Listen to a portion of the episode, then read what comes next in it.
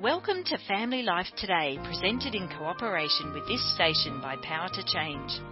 We hope today's program will give you something to reflect on and to encourage you in your relationships.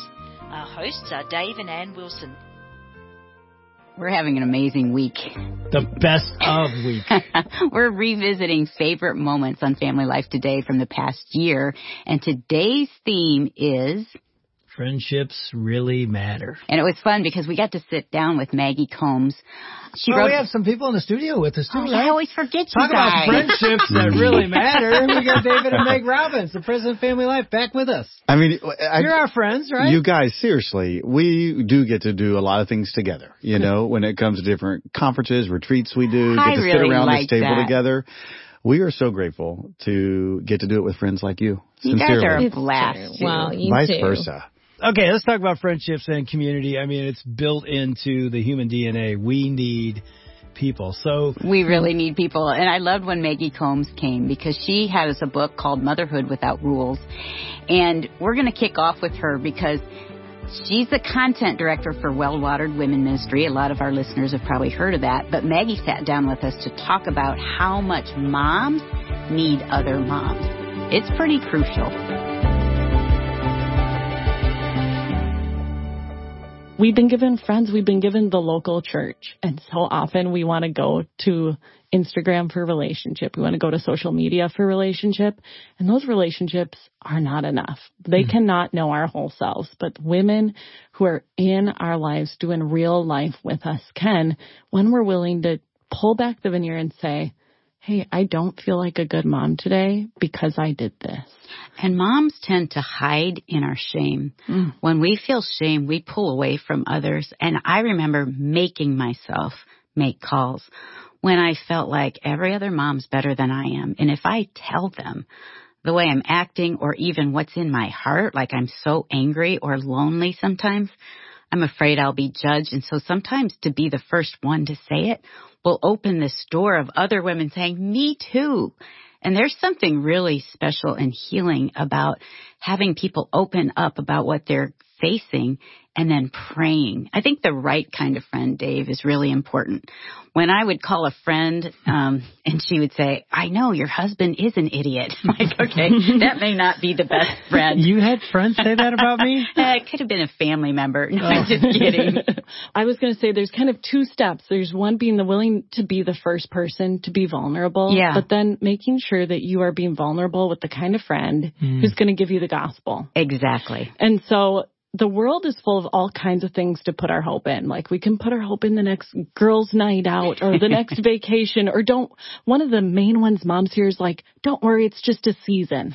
and that is a little hope. That is not enough to support all the hope that we need for motherhood. And so getting a friend who you know is going to say, "Mm, I see that. I see how that was really hard. But you know, I also see that Jesus is here with you and he knows what it's like when your kids Mm. are just they not listen to anything you say. Who knows better than Jesus about that, right? I mean, it's like prone to wander, I mean. And so when your kids are refusing to listen to you, a friend who says, you know what, I think God has experienced that too. Let's pray together. Yeah, that let's friend pray together says, "Let's and pray." remember. Yes. Let's remember together what God has said about this. I love what Maggie had to say there, and you, Ann, because I can so relate. And the enemy wants nothing more than to get us in that place where we want to hide and isolate. And I know that in pretty much every stage that we've been through so far in raising kids, from the diaper stage to the seven year old stage, and now we have teenagers. We obviously still have a road ahead of us. But every stage, there are times when I feel like I'm failing or I'm doing things wrong or, and there's, there, it does come with shame at times. But there is so much freedom when I have picked up the phone and invited someone into that space with me or sat down with coffee or had a play date or whatever it was, but chosen to take that risky step with another friend. I mean, we are created for friendships and for community. And I know for me, I experience the love of Jesus and the freedom so much more when I take that step of faith and just step into the light with others. There's something about the authenticity of someone calling you up or taking a walk with you and just being totally honest and real of where they're struggling. Yep. One of my girlfriends, we have been brutally honest not only what with our kids of faith, but then what we perceive as failure. Mm. And yet God's in the midst of that. And there's so much healing then when we come together and we pray through those things. I love that Jesus gave us one another to walk this life. Well, I'll tell you, this isn't just a woman thing. Mm-hmm. Sometimes it's easy to think, oh, women are so much better at this than men, and you know, guys sit separate.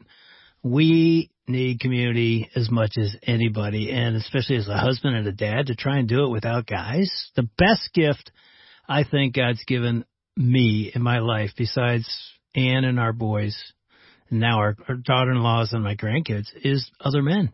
I'm so grateful for the six guys I've had for 20 years and mm-hmm. each city I've gone into, I've actually made the internal commitment after being overseas and feeling very isolated. Whenever we move to a new city, within six months, someone will know my whole story. someone in the place I live. It's one thing to have friends at a distance, a whole nother thing friends you're walking with. Cause as Larry Crabb said, everyone needs people where you tell your story without leaving out a chapter. Mm. But I also need friends, and this is part of the discernment, where you take those risks, but you need friends that don't just give the spiritual platitude back. And I feel like that's what Maggie was really sharing there is people that will take you to the full grace and truth and depths together. That's part of what makes family life today what it is. I mean, you guys journey with people. I mean, you don't sit at a literal table with people who listen, but Dave and Ann, you get to sit with people and invite someone else into the conversation and you are a trusted, authentic friend to someone who needs to hear the gospel truth, not a spiritual platitude, but the depths of what God offers us and meeting us in our time of need. Yeah, so as we uh, keep talk about the best of. We had Jennie Allen on. She's so fun. Oh, she was awesome. She and her husband Zac live in Texas. They she has an amazing ministry. Wrote a book called Find Your People, and you talk about a conversation about how important community is. I don't think anybody can say it as well as she did. I was inspired to find more people in my own life, and I think you will be as well. to the mom that feels really isolated, I would say, first of all, make friends with people that don't have kids. So singles, those were some of my best friends in that time. They would come over after I put my kids down and my husband was gone and we get to hang out and they were flexible enough to be able to drop by when my kids were napping or when they were asleep. Hmm. And then I would say make friends with people that are older than you that will come over and like say, Hey, let me tell you, you know, give you perspective that this season is not the end all be all. Like this is what's going to happen. And here's how I handled this. And here's what I did. And this is, those people are necessary in your life. We call them mentors or disciple makers sometimes, but whatever you call them, you just need people that have done this life stage before you. And then I would say get creative with your friends. So one thing I did with my friends when we had young kids was every Sunday we would cook for each other and we would take deliver meals and see each other when we would deliver our meals That's to each other. That's so other. sweet. So know, you did that every cute. Sunday. Yeah, we would cook together. Yeah. And we're about to start it again actually because our kids are now getting older and we don't have as many. When, when you've got six, it's kind of uh, eat a lot. It's or six people in your family. It's hard to cook for other families. Yeah. But, but when your kids are little and toddlers, that's a great thing to do together where you make the meals for the week and you cook one big meal for all the families and then they cook one big meal for all the families. It was so fun. And so just huh. be creative. Another thing I've seen people do is meet at Costco, meet at Target, meet at somewhere there's a playground, go to a park together, like push your strollers. I also want to say for those people that are just starting their life, do not be like, Monica and Chandler on Friends where they have their twins and they move out to the suburbs. Like if you are having babies and you're thinking we need a yard, we need all these things, we need the perfect house, all that. Be sure you're not leaving the communal system that you actually need to raise your kids. Like that, I would say be careful to take a job that pays more and leave your family. Be careful in that season. Make choices that maybe bring you conveniences, but take you away from people. You know, I hope and believe people will, you know, certainly not everyone's going to go move because they read this book, but I do hope it brings into context, you know what? I need neighbors and I need people that know what's going on and that I can borrow things from and take walks with and be in each other's lives. Yeah, as I hear Jennie, I just think, man, right where I'm at. Hmm. There are already people all around us. There are already relationships that can grow deeper right now with just a little more intentionalities. There could be big decisions on a horizon to find your people more.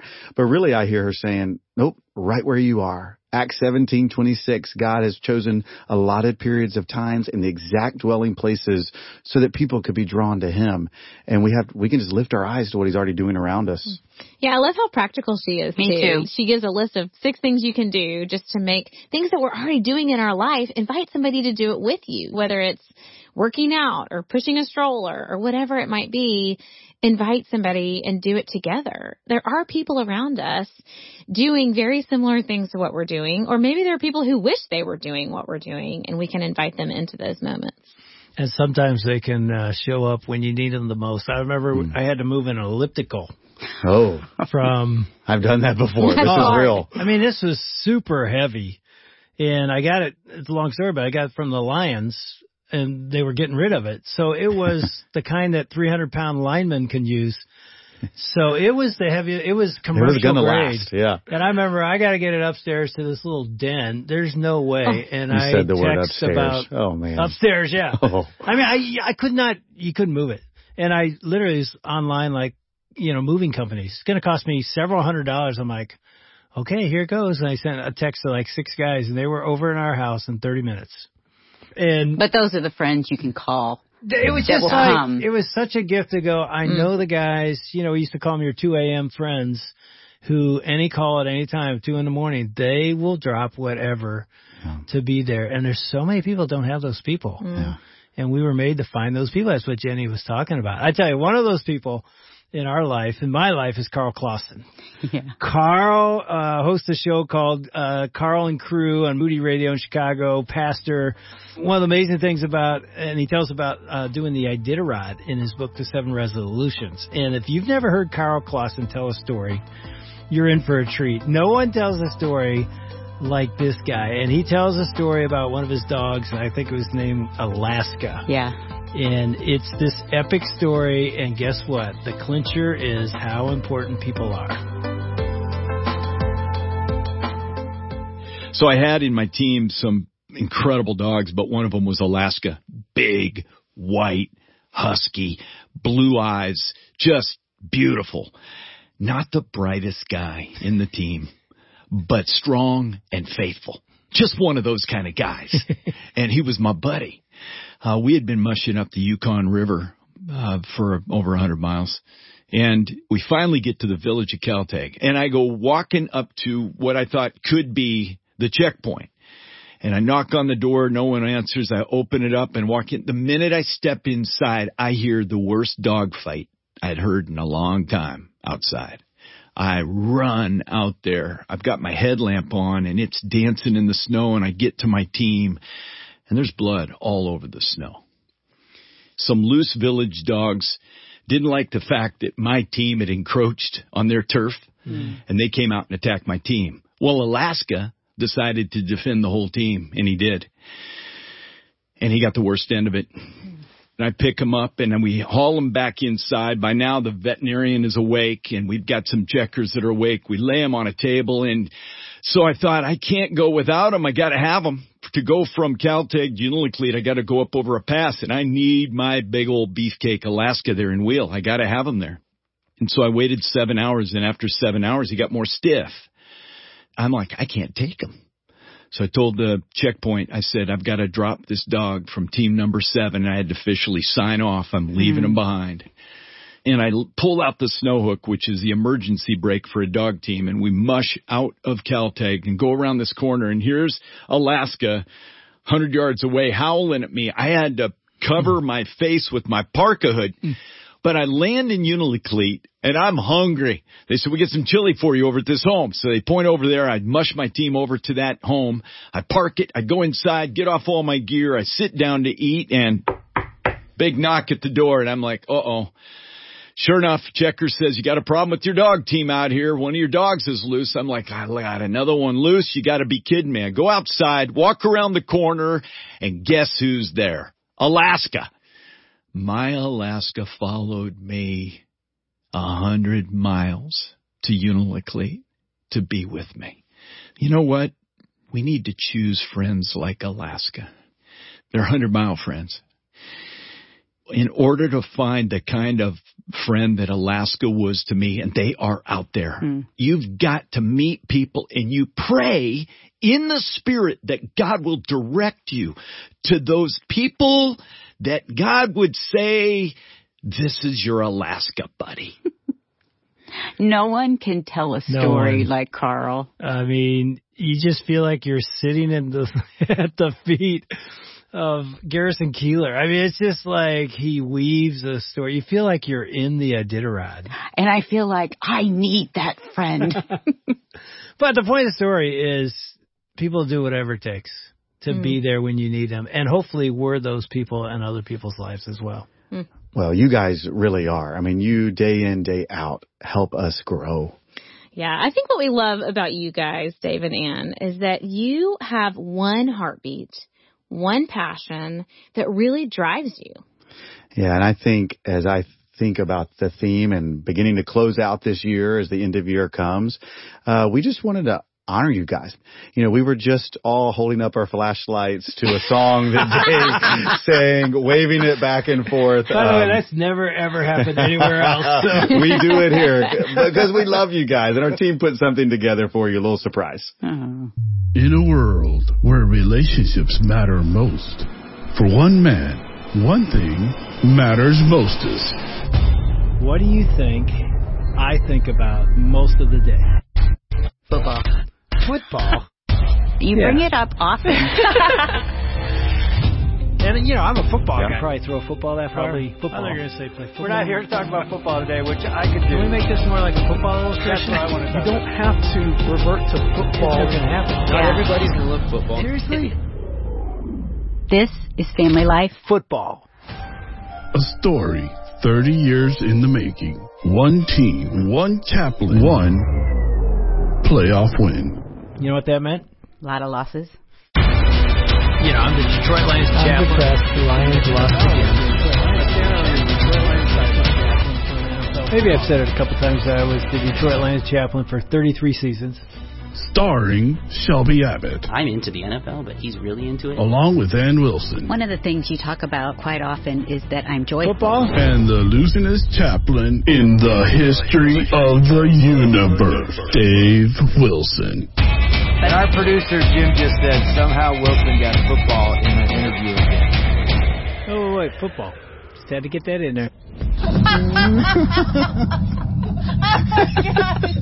Please, let me take that with me. Oh, that's hilarious. I did not see that coming. oh, you guys. Uh, I think they they made all that stuff up. I don't talk yeah, about football they, that much. they totally dubbed your voice into unique things you there. who put that? So much on the cutting floor. Did you do that? It was so well done. Oh, that's hilarious. That just gives That you a was little amazing. glimpse of the family life, the quality of the family life team behind Dave and Ann. Yeah. Um, an amazing group. But on a more serious note, now that we got you chuckling, um, we are seriously so grateful for you and you pouring out your lives. What, what one of the things we love about David, it's too late after that. no, come on, hold on. What One of the things we love love about you, story? yeah, about football.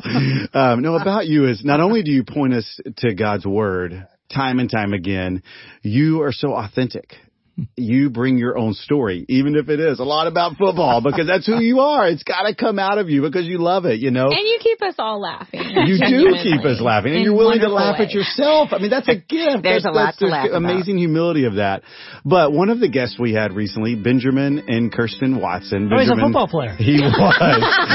Man, you would steal that from me. Uh, he was an NFL football player, and they had this to say about you guys. We thank you for being a, demonstration not only to the teams that you are on, but being able to do that outside of the, the NFL, but also across the NFL. Mm-hmm. I mean, we were never with Detroit, but through Pro uh, Athlete Outreach, we were able to see you all, and you all have spoken in our lives in ways that you probably will never know. And I can say that a lot of other people can probably say the same thing. Mhm. And so I think that's the beauty of the body of Christ Yeah. is that you can be in your lane, but you also get encouraged by people that are ahead of you, behind you, and beside you. And you guys have been that for us too. So thank 100%. Yes.